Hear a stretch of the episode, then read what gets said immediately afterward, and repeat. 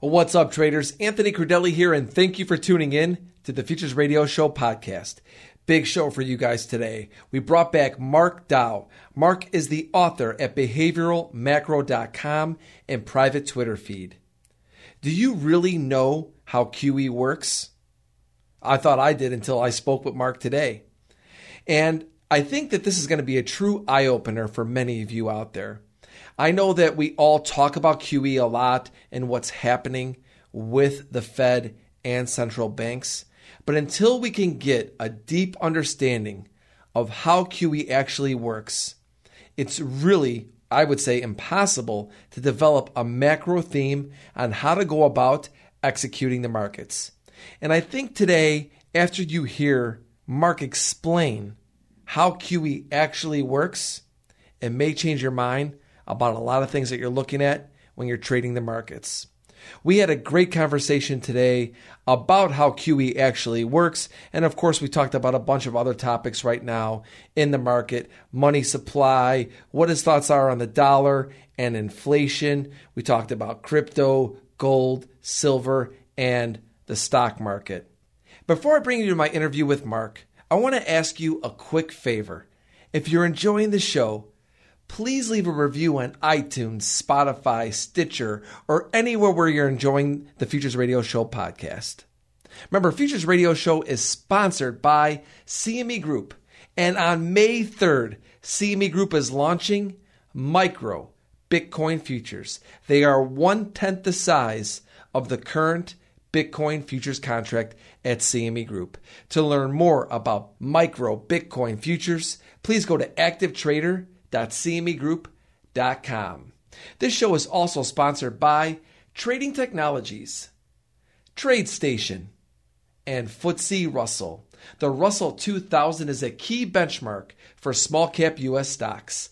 Be sure to check out the E Mini Russell 2000 future symbol RTY and Micro E Mini Russell 2000 future symbol M2K. To learn more about FTSE Russell and their products, please visit FTSERussell.com.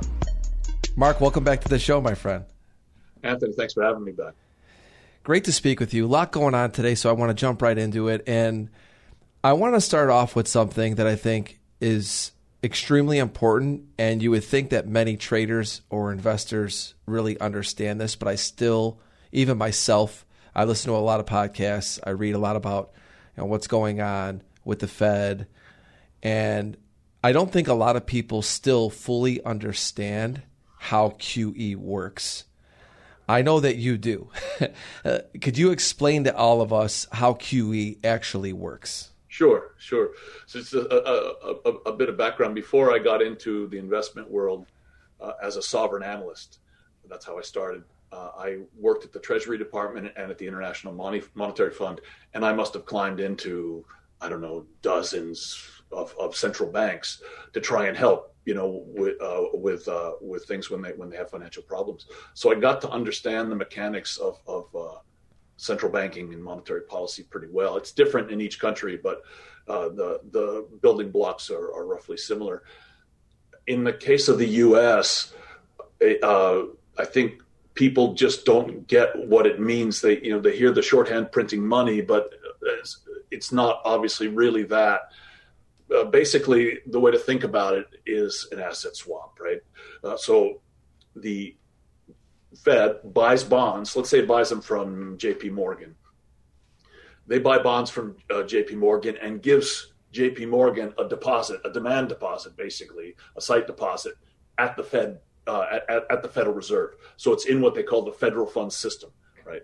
Now, JP Morgan can't use those funds except to settle with other banks uh, or, or they can demand in, if they want they can demand part of it in currency but that doesn't really happen so much. So that money's kind of trapped in there and it's used uh, for reserve requirements you know because banks have to have liquidity requirements and for that you can either have treasuries or or, or, or uh, reserves held at the fed um, and you can use it to settle with, with, with other banks. That's it. So basically you're just saying okay i'm going to give you my t-bill and you're going to give me a deposit.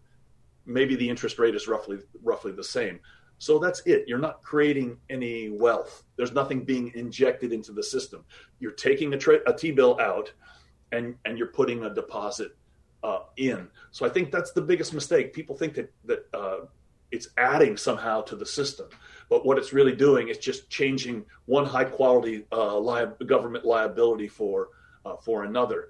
Uh, and think about it uh, this way: if, if if you if you have your pie chart of your asset allocation.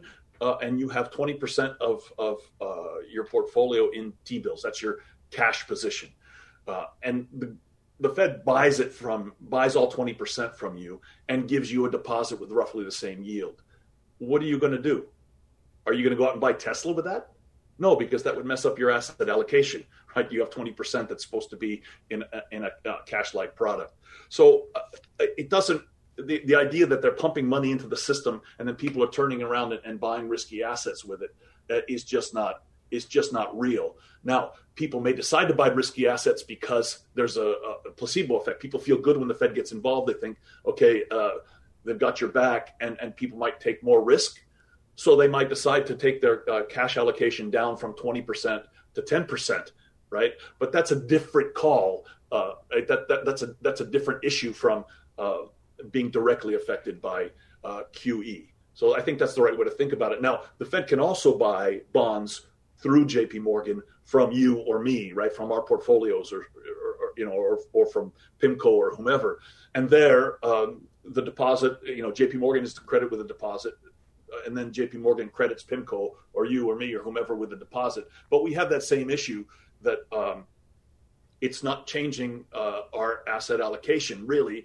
Uh, so we're not going to take that money and turn around and change our asset allocation and buy Tesla unless some other reason makes us more bullish. Something else happens that makes us uh, a, a, that increases our risk our risk appetite. So I think that's the that's the best way to think about it. And and what a lot of people don't get is the reason uh, the Fed balance sheet is so big is because in the wake of the the one of the main reasons uh, it's so big is after the the global financial uh, uh crisis in 2008 they changed a lot of the rules to ensure that banks have a greater liquidity cushion. And they so they need these reserves. They need these reserves as uh, as that liquidity cushion to pr- uh, prove that they can cover cover their liabilities. If there were less bank uh, less uh, regulation or less less onerous liquidity constraints, uh, they wouldn't need the banks wouldn't need to hold hold so many reserves. Thank you for that explanation. And there's a couple things I want to follow up on so you could clarify why these things are happening. The first thing I want to talk about is money supply. This is not something that I follow uh, a ton in my career as a trader, but it's something that I keep seeing more and more people talk about, and they're saying there's a big surge in money supply. If the Fed is not printing more money, then why are we seeing that surge? Well, what happens is treasuries. Uh, so there are two things. Uh, one, the uh, Federal Reserve uh, has uh, what they call base money. So it's ba- the, the balance sheet of the Federal Reserve. Uh, that's called base money, right? Uh, and then base money is a small percentage of the overall money supply. So uh, if if J.P. Morgan creates a credit for you, right, uh, extends a credit to you, that increases the money supply, even though the Federal Reserve wasn't involved at all, right? They can decide to extend a loan. It's not like they go and take their liquidity. All they're really doing is crediting is crediting your account right? Uh, electronically. That's what the that's what uh, J.P. Morgan does. Now they have to make sure that they have uh, the proper capitalization, right? They have to reserve against the credit risk uh, that that they take from from lending, and they have to make sure that any deposits arising uh, from that loan have sufficient liquidity uh, provisions. But that's creating the money supply. So I think one of the the first level of confusion is people think that what the the, the base money is the money supply. Very very different. Uh, so if, if uh, base money, let's say it's 10% of the overall money supply, you could double it, and the money supply is only increasing by 10%. Right. So uh, that that misconception that somehow the Fed is pumping up the money supply, they're really only working on a small uh, a small portion of it. However, what does increase the money supply is if uh, uh, is is is the credit from the federal funds facilities that they uh, created in the wake of the COVID crisis, right? Remember all these facilities uh, that they were lending? Yeah. Uh, that creates that creates money supply, right there. And the the other thing is the Treasury can take uh, it's so the Treasury also keeps deposits with the Fed, and they're counted as reserves. If the Treasury drains that money uh, to make fiscal payments, right, the, the fiscal spending, uh, that also injects money into the system. So it's not uh, really so much from the Fed increasing its balance sheet; it's from uh, lending as a result of Fed uh, facilities, lending in the context of the economy, and the Treasury uh, drawing down on its deposits at the Fed. The next thing I want to talk about, I want to get back to money supply because I definitely have some follow ups there, but I want to talk about really, I want to stay on how QE works and, and what a lot of people will say because of QE, look what's happening in the stock market. Look what's happening in a lot of assets. I mean, we're going to talk about inflation today for sure. Yeah. But everybody says that, not everybody, but a lot of people do say that because of QE, that's why we have a stock market as high as we do. Well, what do you say about that then? Well, I think the simple thing is is is they're kind of implying that the stock market couldn't be here if not for QE, right? Correct. Implying, but we had higher valuations in 2000 in, in the dot com bubble, and Fed funds was at five or six percent, and we didn't have any QE whatsoever. So it's certainly not a requirement uh, for uh, for us uh, to have higher valuations. I I just uh, reject that notion entirely because uh, it just it's it's kind of defined by history. So we had we had five percent uh, Fed funds rate, and we and we had a bigger bubble in in 2000. In 2005, six, and seven, we had the uh, nastiest vintages of mortgages issued. Right, that's when all the really bad mortgage, mortgages went out. Fed funds rate was also at five percent. Yet uh, you fast forward to 2010, 2011, when we were doing QE and had rates at zero, and no one was lending and no one was borrowing, right? So, I mean, we all understand the, the idea that lower lower interest rates mean people want to borrow more, but people also have to lend. So it's really a function of risk appetite. So, like I said, if it, it, it had there, I mean, we have a very clear example of an instance where, uh, with no QE and higher rates, we had higher valuations. So they're not necessary. It's people's intuition that they're they're printing money and giving it to people. That's kind of how people think about it.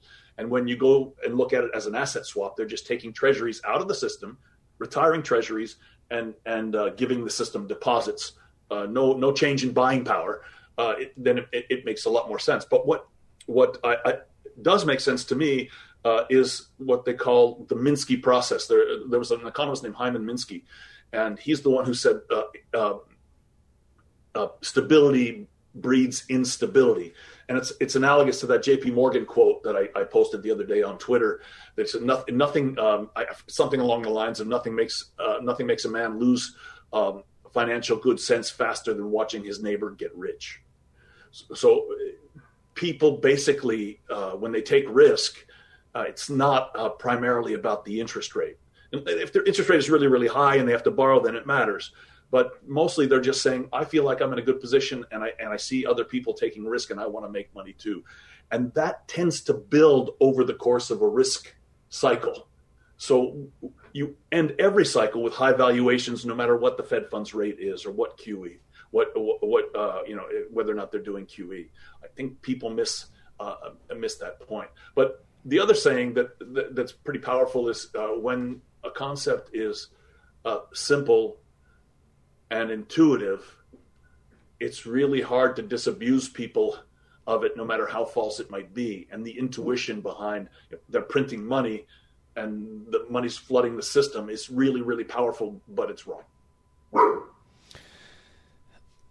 Okay, so I understand what you're saying, and but what I think about when I hear you talk about this is the Fed is not the reason why the stock market is up.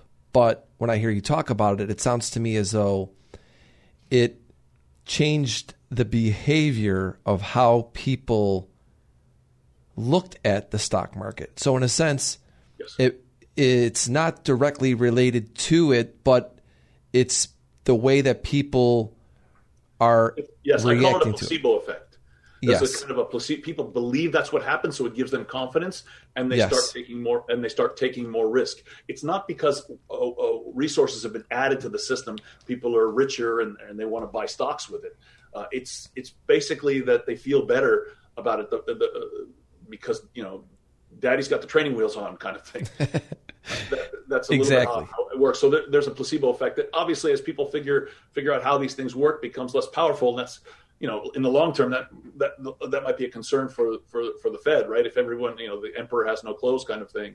Uh, there's a little a little bit of that, but uh, really, that's that's that, that's how it works. And interestingly, it's not even necessary. You know, base money. Uh, the Fed balance sheet uh, is not necessary to extend credit. I, there's a statistic that I cite uh, from uh, got I just from one of my blog posts really that uh, between uh, I think it was like 19 when the bull market began or 1983 and there was deregulation right around there uh, until 2008 you know right around the time of the of the crisis. Uh, credit in the system right? Credit extended by banks increased by I don't know how many trillion.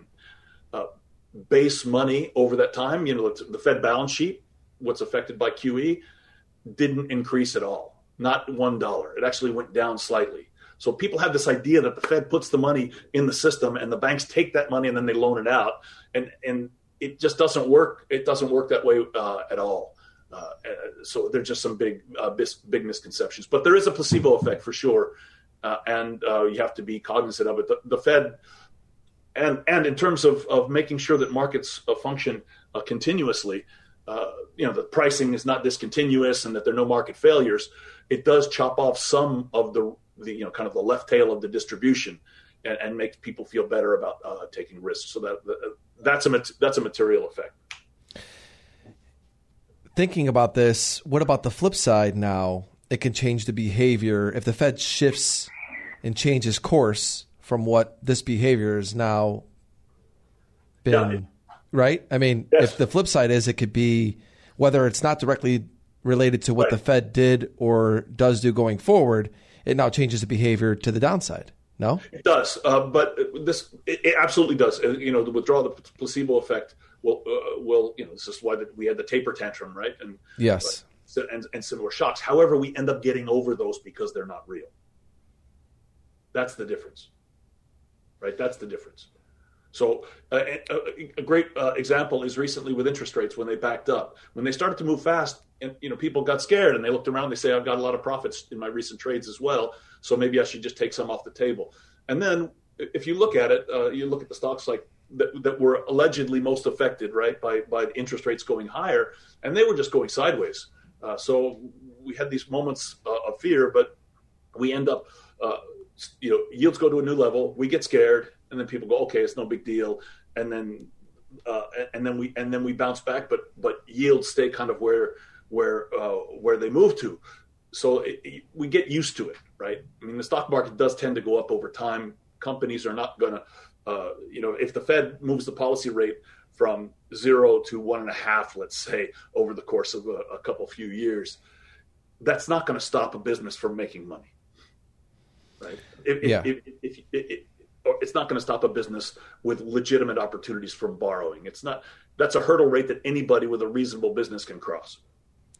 Well, good businesses will always figure out a way to make money, and Right. No- the stock market is not meant to go down. There always there's people running these great companies, and they're not stupid. And, and but the thing is that they don't. It, it's really the uncertainty, probably of the initial shock when you talk about the taper tra- tantrum or other things that everyone.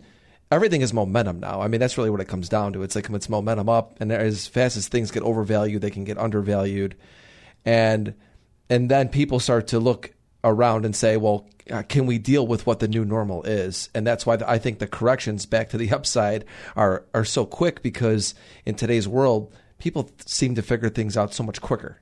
Yeah, I think that's right. And then as soon as they see some people taking risk, other guys go, "Oh, the, the water's warm.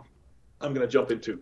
Exactly. Particularly at this phase of the risk cycle, where it's a little bit more, it's a little later. People are quick to take risk, right? Because they've been conditioned over the past years.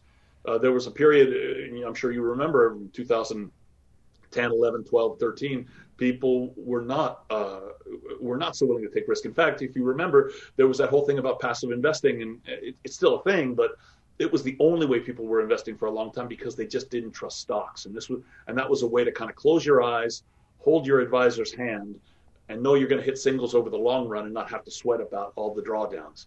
Now, later in the cycle, people say, forget the passive investing. I want to buy, you know, pick hot stock of, of the day, and then people want to chase it. That's just because over time, in this Minsky process that I was describing earlier, risk appetite increases until we ta- we get to the point where we're taking it too far. We're all over levered and out over our skis. Something happens and we start to unwind. In recent economic cycles, that process was exacerbated by the banks themselves having too much leverage. So the core, the systemic core of, of our financial uh, uh, uh, uh of our financial system uh, was threatened, and they and they had to uh, they basically had a, a massive margin call. So there was no one to absorb uh, the you know the typical market the typical market panic. They were part of the panic, and uh, that brought about uh, you know risking the you know put the system at risk at, at, a couple of different times. But the the, the whether it, it, you know you can't stop this price this process of starting the risk cycle very conservatively thinking about uh, the the last time you lost money and ending it ending it in full in full fledged greed if you if you were to stop that you would stop capitalism but what you can do is uh, get your regulatory environment right, get your macro prudential rules right, so that the system is girded against these kinds of swings in sentiment. So when the stock market goes too far and there's a big sell-off, it doesn't contaminate uh, the the underlying economy through the banking system and the shadow banking system. Well, traders, look at I'm loving this conversation so far, but we got to pause for 45 seconds, and when we come back, I want to talk more about money supply uh, with you, Mark. I'm going to talk about the dollar, uh, what you think about everybody's thoughts on inflation, uh, and, and maybe we'll talk a little bit about crypto too. So, hang tight, traders. We'll be back in 45 seconds. Replace your exchange with TradeStation Crypto. Dealing with multiple exchanges is complicated and it takes time except with TradeStation Crypto. Because we are not an exchange, we are a broker. You have access to multiple pools of liquidity, all in one platform, in one account, one way. Trade crypto your way. Plus, earn interest on your eligible cryptocurrencies. Get started in one click. Traders, we're going to pause for 15 seconds and we'll be right back. Trade the global markets with trading technologies. TT is the world's fastest commercially available futures trading platform, now with integrated tools for advanced options trading, cryptocurrencies, and trade surveillance. Learn more at tradingtechnologies.com. Welcome back, traders. I uh, hope you're loving this conversation as much as I am. Really learning a ton from you, Mark. I do learn a ton from you every time we speak. And I want to go back to money supply because like I mentioned earlier, this is not something that I, I watch a ton as a trader, but now I'm seeing more and more of the macro people that I respect talk about it. So I obviously have to take note of it because I want to see what it's going to or how it's going to impact markets and, and the economy. The money supply is surging. Uh, does that concern you for the dollar? Does that concern you for inflation? What are your thoughts on that? Well, the, the big surge really is uh, the combination of the fiscal stimulus that uh, the uh, that the Treasury has put out uh, and the Fed uh, Federal Reserve facilities, right? So, in, in the first instance, it's it's it's it's trying to help us heal. Uh, so, I don't see that as a negative. Once that calms down and kind of works its way through the system, then we should have money supply growth based on lending you know banks getting back to their their normal activity. So I'm not worried about it. A big surge is just kind of you know uh, uh, part of the healing process, uh, I, I, guess. What's different though, and I, I, I think, is in the past we had big monetary stimulus, but not so much fiscal fiscal stimulus. And yes, people feared uh, inflation when uh, we had the monetary stimulus, but that's really not for reasons we explained earlier. It's it's not a it's not a real threat. Just because there's uh, a lot of reserves in the system doesn't mean anybody wants to wants to lend. Fiscal though gets pumped into the system.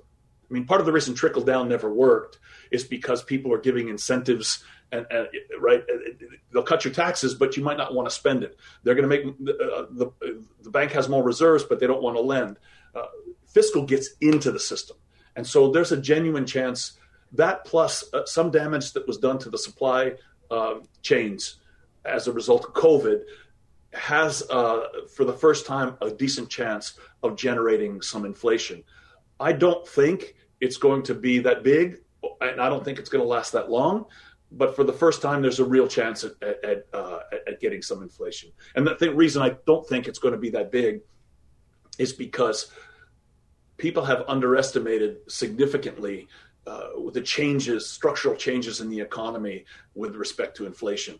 If you just think about the changes uh, uh in in in supply chains, right? Just in time uh, uh, inventories and all kinds of technological developments that have made the supply side uh, more agile, more global, more flexible uh, than uh, than than ever was the case before. It used to be in an economic cycle. If you're producing widgets, you had to guess what demand was going to be and start producing them and hope that the, that that your guess was right. Uh, but now you you can wait until you see the whites of the eyes of demand and then produce, and that, that's a very very different equation. And and, and I think um, it, it, I, I, know I was surprised even uh, by how well our supply chains held up with the COVID shock. And I've been, you know, on this bandwagon of, of you know, s- supply chain optimism for some time, and I was still impressed. Uh, so I think we're going to see that now as well. The supply, the the holes in the supply chain uh, will be patched faster than people think. And uh, we'll we'll uh, ramp that back up to meet demand. Because what happened with the fiscal stimulus they propped up demand so it didn't fall as much as it otherwise would. But supply to some extent did fall, and and and uh, that's going to have to come back to meet this uh, to meet this demand. And I think it's going to do it's going to do so more quickly uh, than than people think. So you agree with the Fed that it's transitory? I do. I do. We're gonna. It, everyone's talking about the base effects right now from last year. It are, makes the year-on-year numbers quite high. We're going to probably see some numbers with a four handle that could scare people. But it's it's a base effect, right? It's because uh, prices took a big a, a, a, big hit. Inflation took a big hit in uh, in, in March and April of, of last year when when COVID uh, put down you know put down the hammer. So I, I think I'm not too I'm not worried about it. Now there's risk that I'm wrong I, I, I, am not nearly as confident as I was in 2009 about not be, there not being inflation when the stimulus was primarily monetary. Now we have a shot at it, but I just don't I don't see uh, uh, the kind of self reinforcing process to make it uh, to make it uh, you know last to make it per, to make it persistent. What I see is the supply chain responding very quickly as the demand you know is unleashed, and and that will quell some of the, the, the, inflationary pressures. What are your thoughts on the U.S. dollar? Uh, you hear a lot of macro people say that the dollar is just going to get crushed. Uh, what are your thoughts on it? Well, they said the same, and they, and they said it for the same reason back in 2008, 2009, and it didn't happen, right? We had a big expansion of, of, of, of the money supply, or it wasn't the money supply, it was base money, right? The QE and and people then the money supply did not expand because these other these other things weren't that we mentioned earlier the Fed facilities, uh, credit facilities, and uh, the, the, fiscal stimulus wasn't wasn't wasn't wasn't there.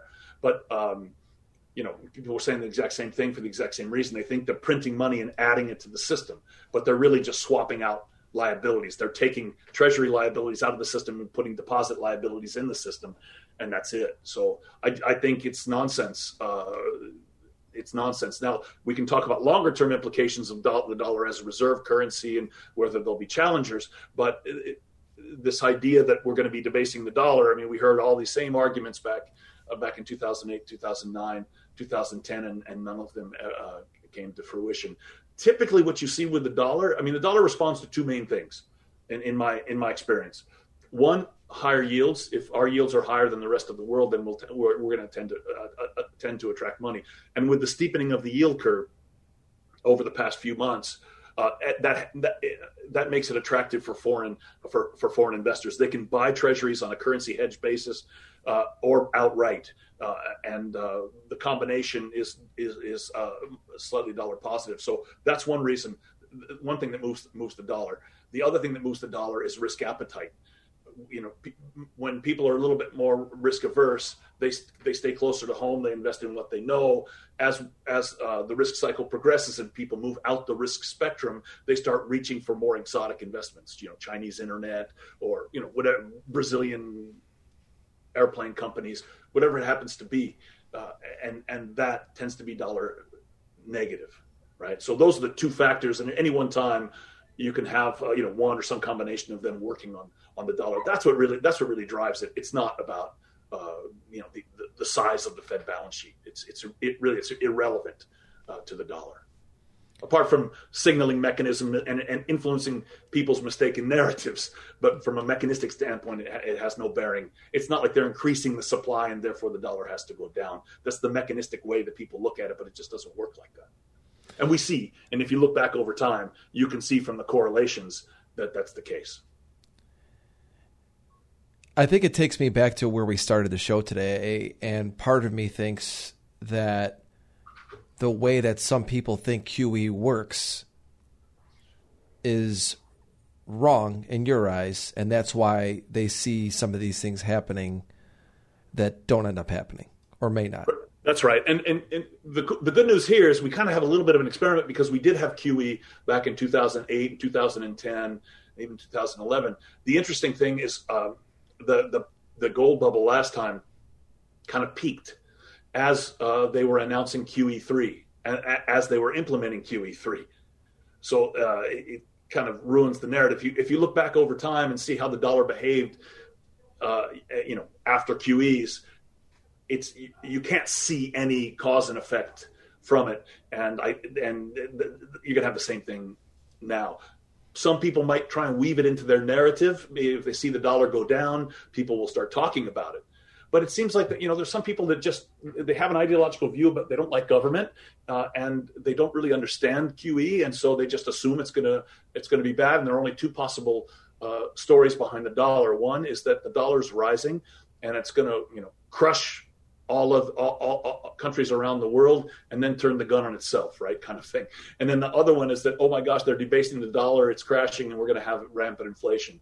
And just the, the, that's just not a, a, very realistic understanding of, of, of, how these things work. Although, like I said, they get can, they get woven into narratives in the short term in response to price action. You, I mean, you, you know, you're a trader, so uh, we often look at the price action and then develop the narrative. We decide whether or not the Fed uh, was dovish or hawkish at its press conference by the price action afterwards, not by what they say.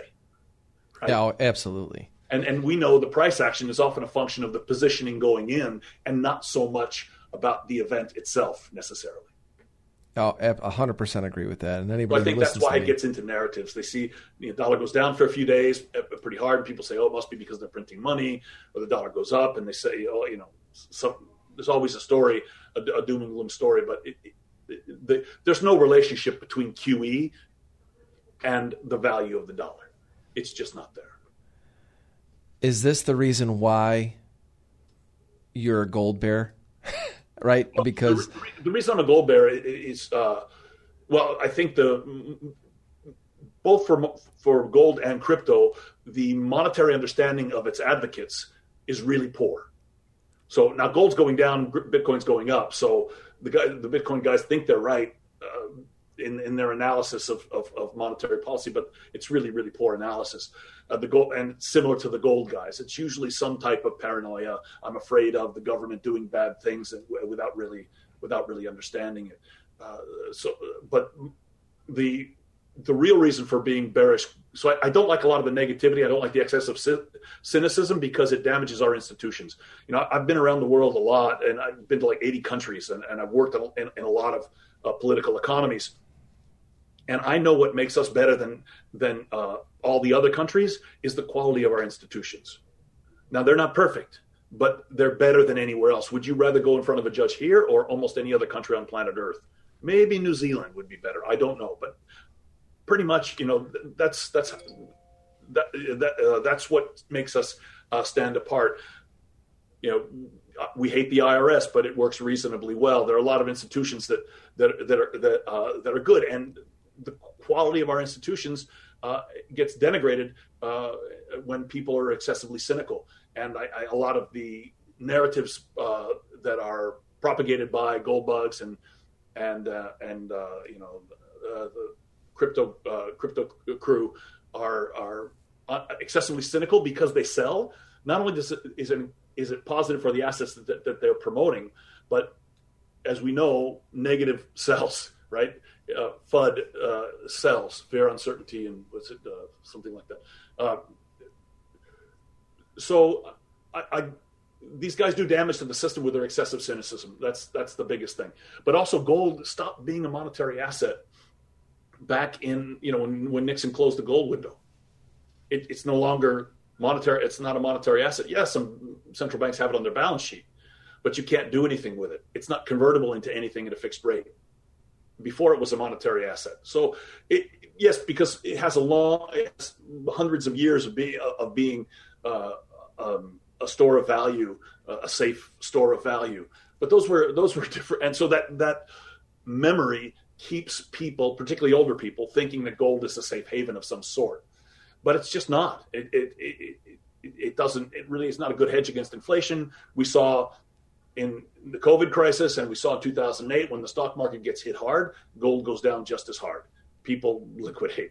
So it's it's it's not uh, it's not it's not great protection, and it's no longer a monetary asset. So I think over time, people will, will uh, come to realize that it's kind of irrelevant, uh, and it doesn't do for their portfolios what it did for their grandfather's portfolios, and they will lose interest in it. And things like crypto will accelerate that process because they have a new protection from the big bad government who wants to take everything away from them. Uh, and uh, so that's that, that's pretty much why I'm a gold bear. I'm not a perma anything, but I've been a bull in gold. Well, first off, initially when it went up to the 2000 ish area and then it came down, I was looking to buy dips. I did get hurt. I've talked about this. I've lost money on it, and I did think of it as you know a hedge against central banks using it as a tool to in case we started to get too hot with inflation.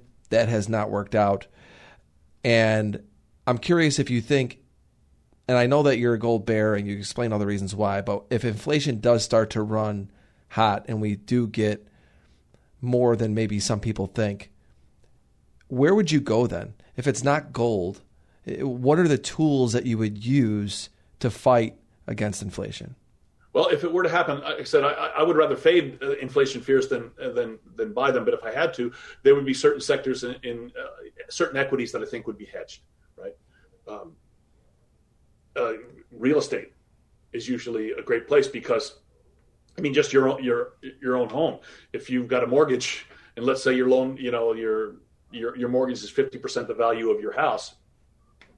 Well, your, the value of your mortgage isn't going to change, but the value of your house will if there's inflation, and that's a levered that's a levered bet against it. You know that that, that would do well uh, with inflation. But any sectors uh, where uh, the the where you're seeing the inflation, where the companies can pass on those prices, uh, then then I think you're good. Or whether there are underlying assets that would benefit from inflation, that the company has underlying assets, then you'd be you'd be fine. I think equities are a equities are a better hedge. Yes, there's a level of inflation that would would create problems for equities too. If if it got really, I mean, we got to double digit inflation, then people get more conservative in general, and there's a lot more uncertainty in margins and other uh, other issues that that uh, would end up being reflected in, in multiples, right, in equity multiples. So that, that could be damaging. But if we're talking about you know four or five percent inflation, something along those lines, uh, there there I think there are plenty of uh, uh, of equities that could that could hedge you.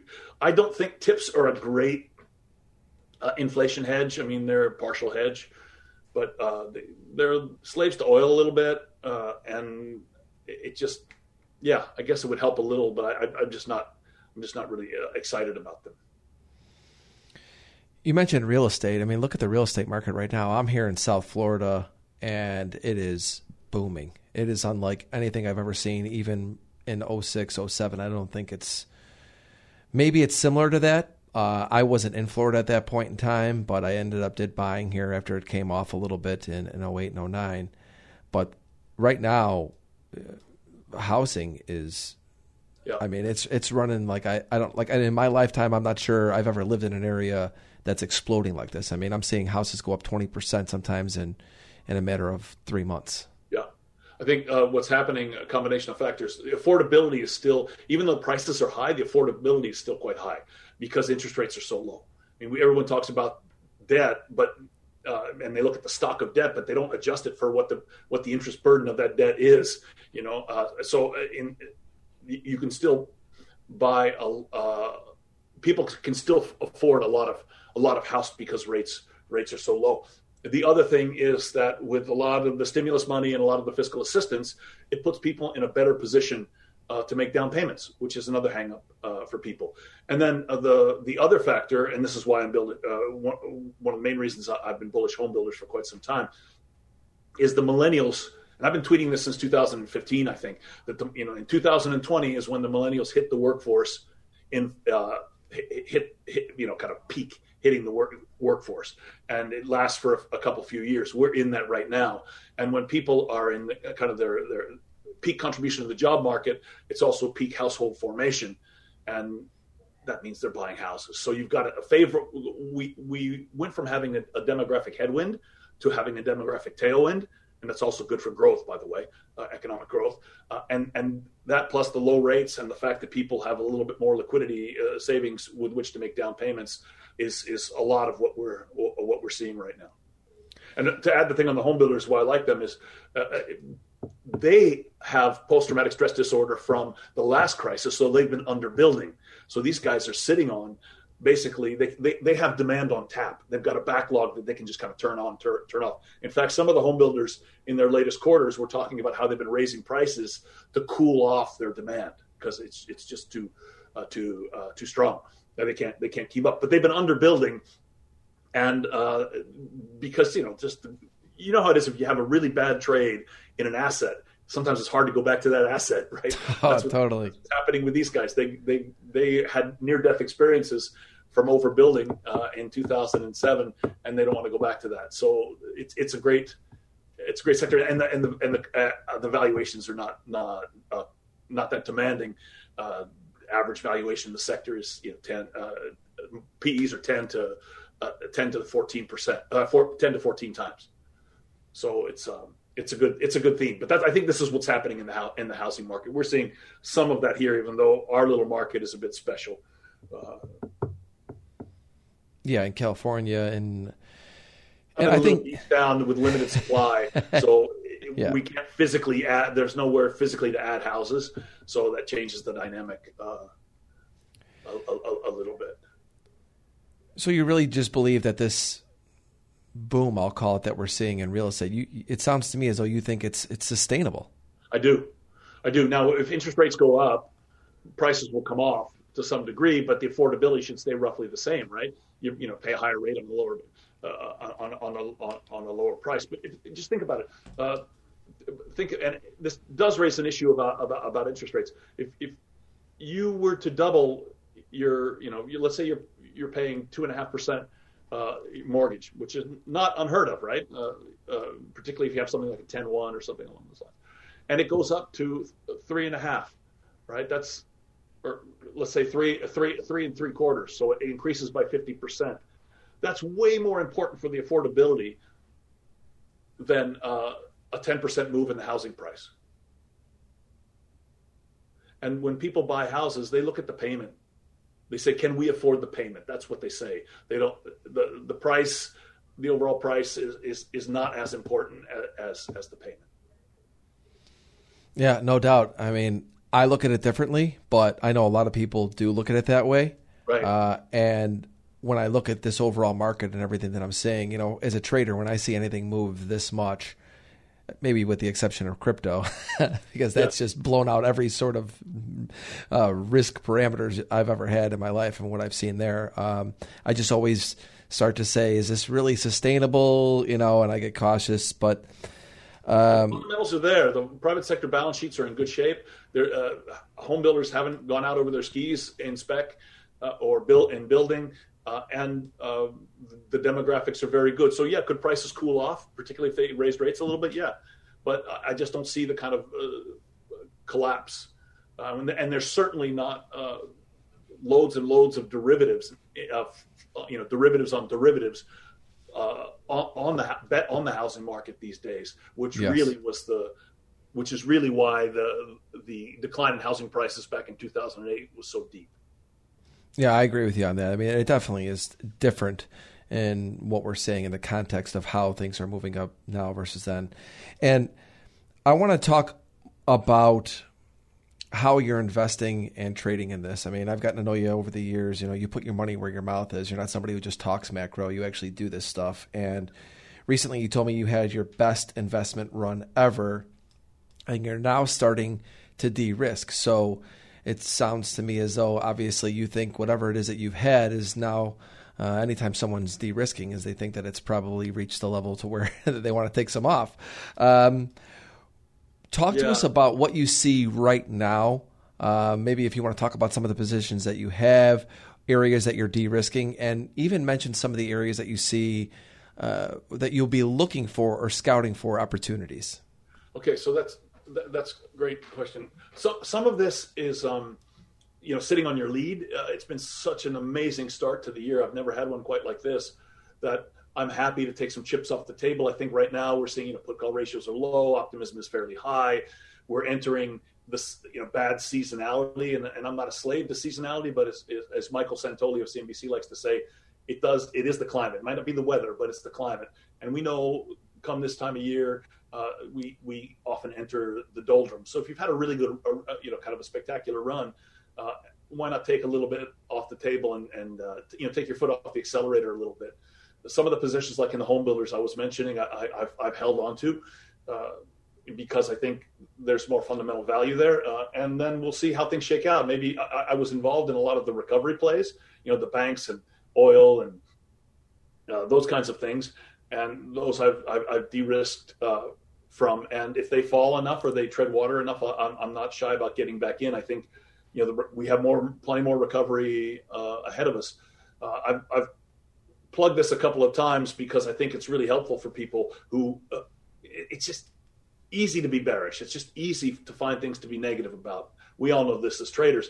And uh, Jan Hatzius, the, the, the chief economist at Goldman Sachs, uh, he did a podcast uh, not too long ago where he he talked about pr- uh, private sector balance sheets, right, and, and what and, and their relationship to economic cycles. And basically, he was saying that it's really hard to get any kind of recession when you have um, public uh, private sector balance sheets in this kind of shape right? They're in really good shape. And the, and the federal government if you think about it we're are pump, pumping more money into the private se- in, into private sector balance sheets right? Through fiscal through all the fiscal stimulus uh, and, and, some of the Fed uh, lending facilities, but mostly the fiscal stimulus. So uh, it just seems unlikely we're going to have anything but a good recovery. There may be bumps in it, what have you, but it, it's.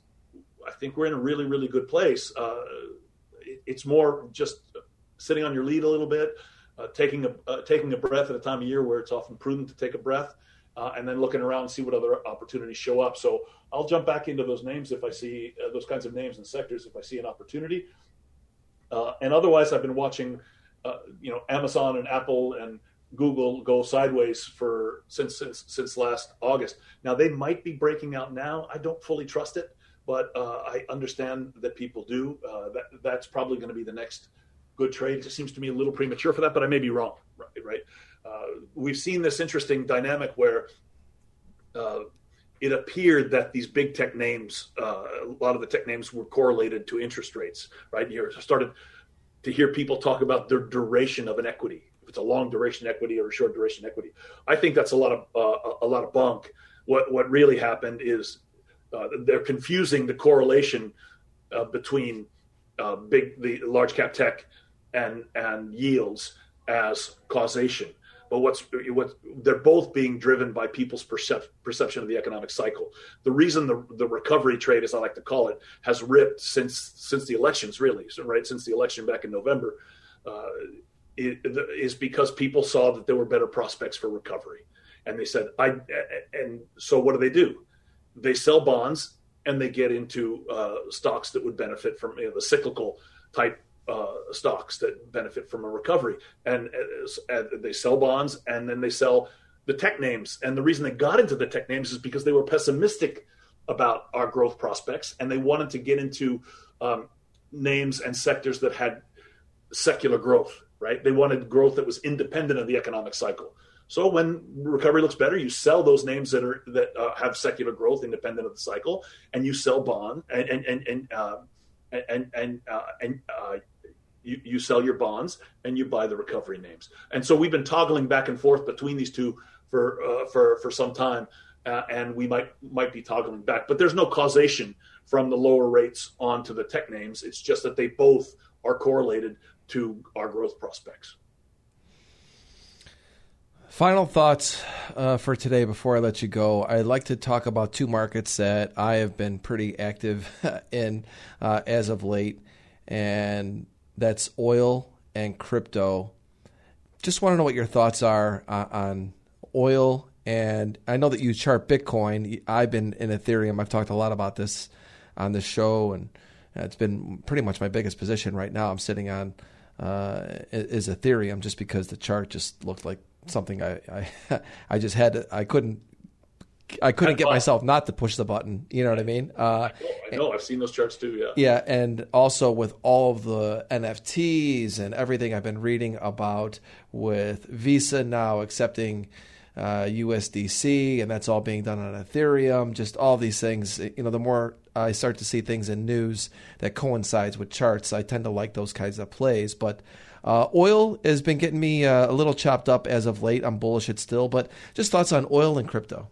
So oil is has. Uh, I, stopped out of my oil short uh, this morning. As a matter of fact, uh, I've been. It, it, looked like it was doing kind of a continuation wedge to the, the downside. We had had a lot of uh, enthusiasm in it, and the oil name stopped performing a couple of weeks ago. But it, oil really hasn't broken down. It, has got this wedge pattern that um, is going to break one way or another, and uh, it's just not clear clear to me yet. So for now, I'm staying away until I get a until I get a clear a clear read uh, on Bitcoin. I never ever thought we would go back to 19,000. Right when, when, when, it fell that time, I shorted it. Uh, then that was an awesome, one of the best trades of my life, really. Um, uh, but uh, I, I, just thought it was over. It was not coming back, and it's it's done ama- it's done amazingly amazingly well. I still don't get why it's. I mean, I, I don't see how it helps the quality of my life. I don't need anonymous transactions. I get the I get uh, that there's value for some people in certain circumstances to be able to give someone else money without going through any other entity, right? Uh, for, uh, no, no moral judgment on that. You know, whatever it happens to be, there I can see that there's a case for it. I just don't think it's that big of a case. Certainly not in my life. So when I talk to people, who a lot of the people who are buying it, they say, I go, well, what's the use case? And they go, well, you know, number go up. It's going up. The price is going up. So, well, let's just assume the price didn't change. How would it help you in your, you know, how would it make your life easier? Uh, you know, like the way Venmo does or some of these other things. And they say, because it's kind of expensive to trade and, and it's not always uh, uh, easy. There's some friction there. And people say it, doesn't.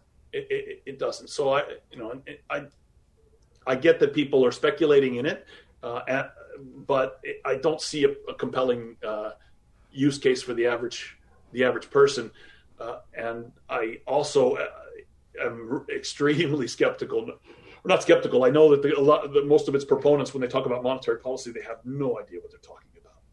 They really, you know, the the guy from MicroStrategy saying, well, they're increasing the money supply by 15% a year. So first, he's he's confusing base money with the money supply.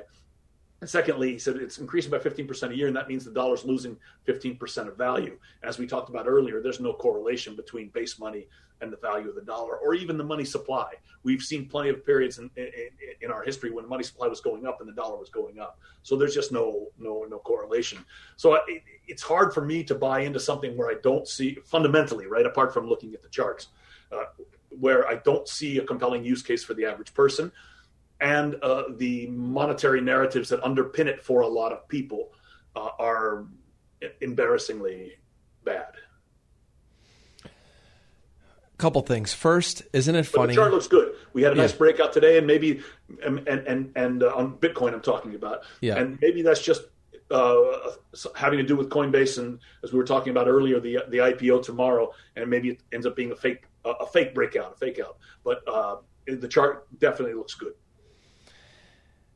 Isn't it funny how two guys like you and myself, and I would consider both of us um, traditionalists in the sense of the markets that we trade, right? Um, have two of our biggest trades. Mine, the biggest trade I've had this year is in Ethereum, and for you, one of the biggest trades you ever had was in Bitcoin. I find that to be pretty funny because it's it not markets that trade, it wasn't the biggest trade uh, profit wise because it was a short, right? Uh, and your position gets smaller as it goes down. Yes.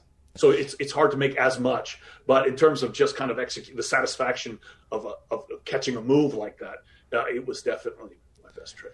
Yeah, I mean, not my biggest trade ever by any stretch. Uh, what I, what I have so far in Ethereum, but I'm just it's my biggest trade in in, in a little period of time. But it just I just find it to be funny that two guys like you and I, who don't really, you know, this is not really assets that you and I would probably even say that we would. Uh, be looking to trade, I don't know, not too long ago, and, and I end yeah. up having some big trades because w- once again, when it comes down to it, uh, we're traders or investors at hearts, and if you if you see opportunity, you know you go after it. But I want to talk a little bit more about how I look at crypto, and I look at it like this.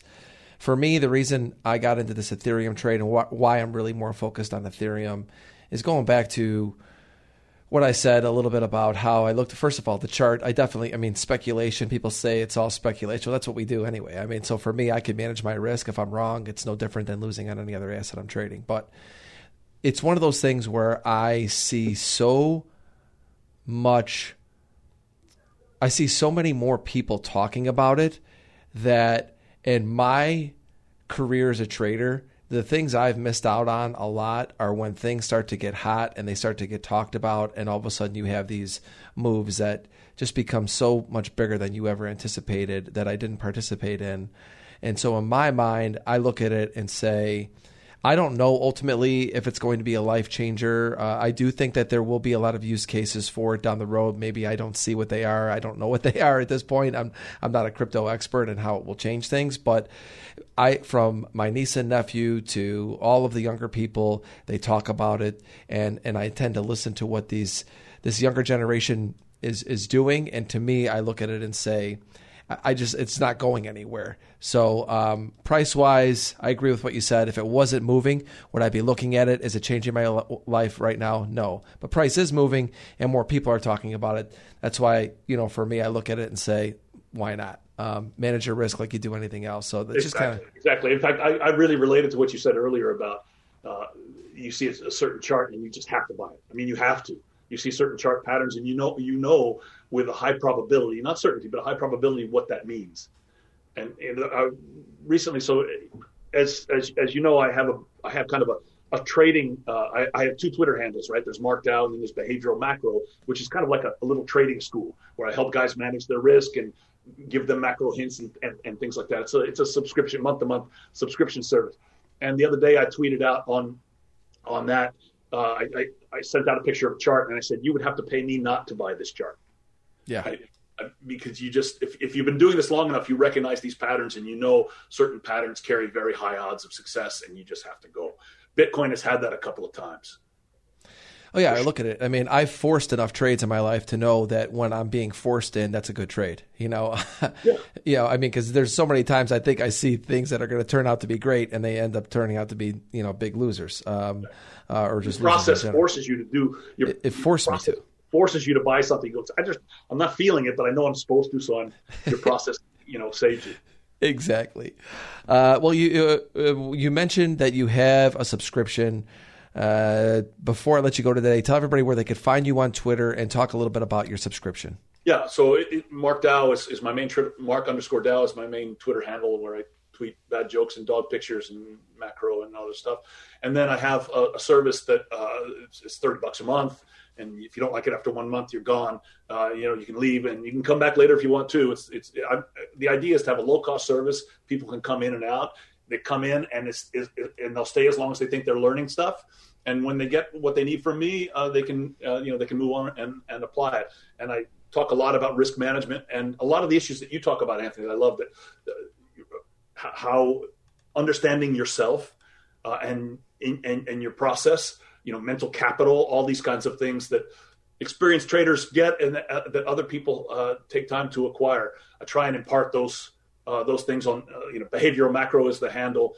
Uh, and it's it's run by Primo Social. But you can you can if you go to you go to the uh, the the page for behavioral macro, you'll see you can click on one of the links there if you want to take a look at it. But yeah, it's it's it's great because there have been several guys now that have gone gone ahead and gotten jobs at big shops and they came in knowing a lot of macro, but they went away going, "Wow, I learned a lot about risk management." Or guys that had been traders but really didn't see the macro picture, and I help help them fill that in. Uh, and then just ask them questions on, you know, sometimes in DM, they'll ask me about this, how to structure this position and that position. And I said, well, I don't know how you run your portfolio exactly, but this is how I would approach it. These are kind of the risk parameters and how to think about it. You know, when to add risk, when to take off risk, how to set stops. If you, you know, all that kind of stuff. The, the stuff that you and I have spent a long time acquiring, right? Yeah, no, exactly. I mean, I, I, for me, the basic fundamentals of how to trade uh, is something that I went through. You know, obviously in, in, my career, my journey at the beginning. You know, being on the floor, going to electronic, and over the years, you filled in so many uh, pieces for me in understanding macro, and specifically today, how we talked about behavior and you know, I know that you talk about behavioral macro, and I and today just hearing you talk about how the Fed was, um, or what QE was, and how it was actually working, and how it was not actually the Fed, or when it wasn't actually QE that uh, was the cause. It was how the behavior changed in people.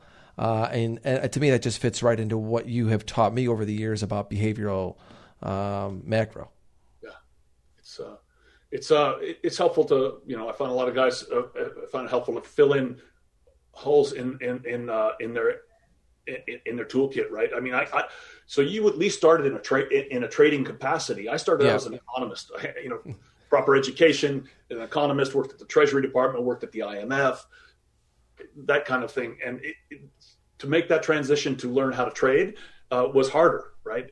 I had to figure a lot of things out because it was totally foreign to me. At least if you're in Chicago there and you're in the pits and you, you're around a trading environment and everybody knows how to, ma- anybody who survived there has figured out how to manage their risk, right? Yeah. Um, from where I where I came from, it was oh, if you liked it at 50, you must really like it at 25. and that yeah. can get you killed. I mean, there may be there's times that, that, that, that's applicable, but it can also it can also get you killed. And yeah. you have to learn you have to learn these tricks. So you know, kind of melding these things together uh, is uh, is uh, I find it very very helpful for me in in, in my investing and trading. Yeah, no, no doubt. Mark, you're great. Uh, thank you so much for joining me today. Uh, always a pleasure to speak with you. And as usual, I learned a ton, man. Thank you so much for coming on Futures Radio Show today.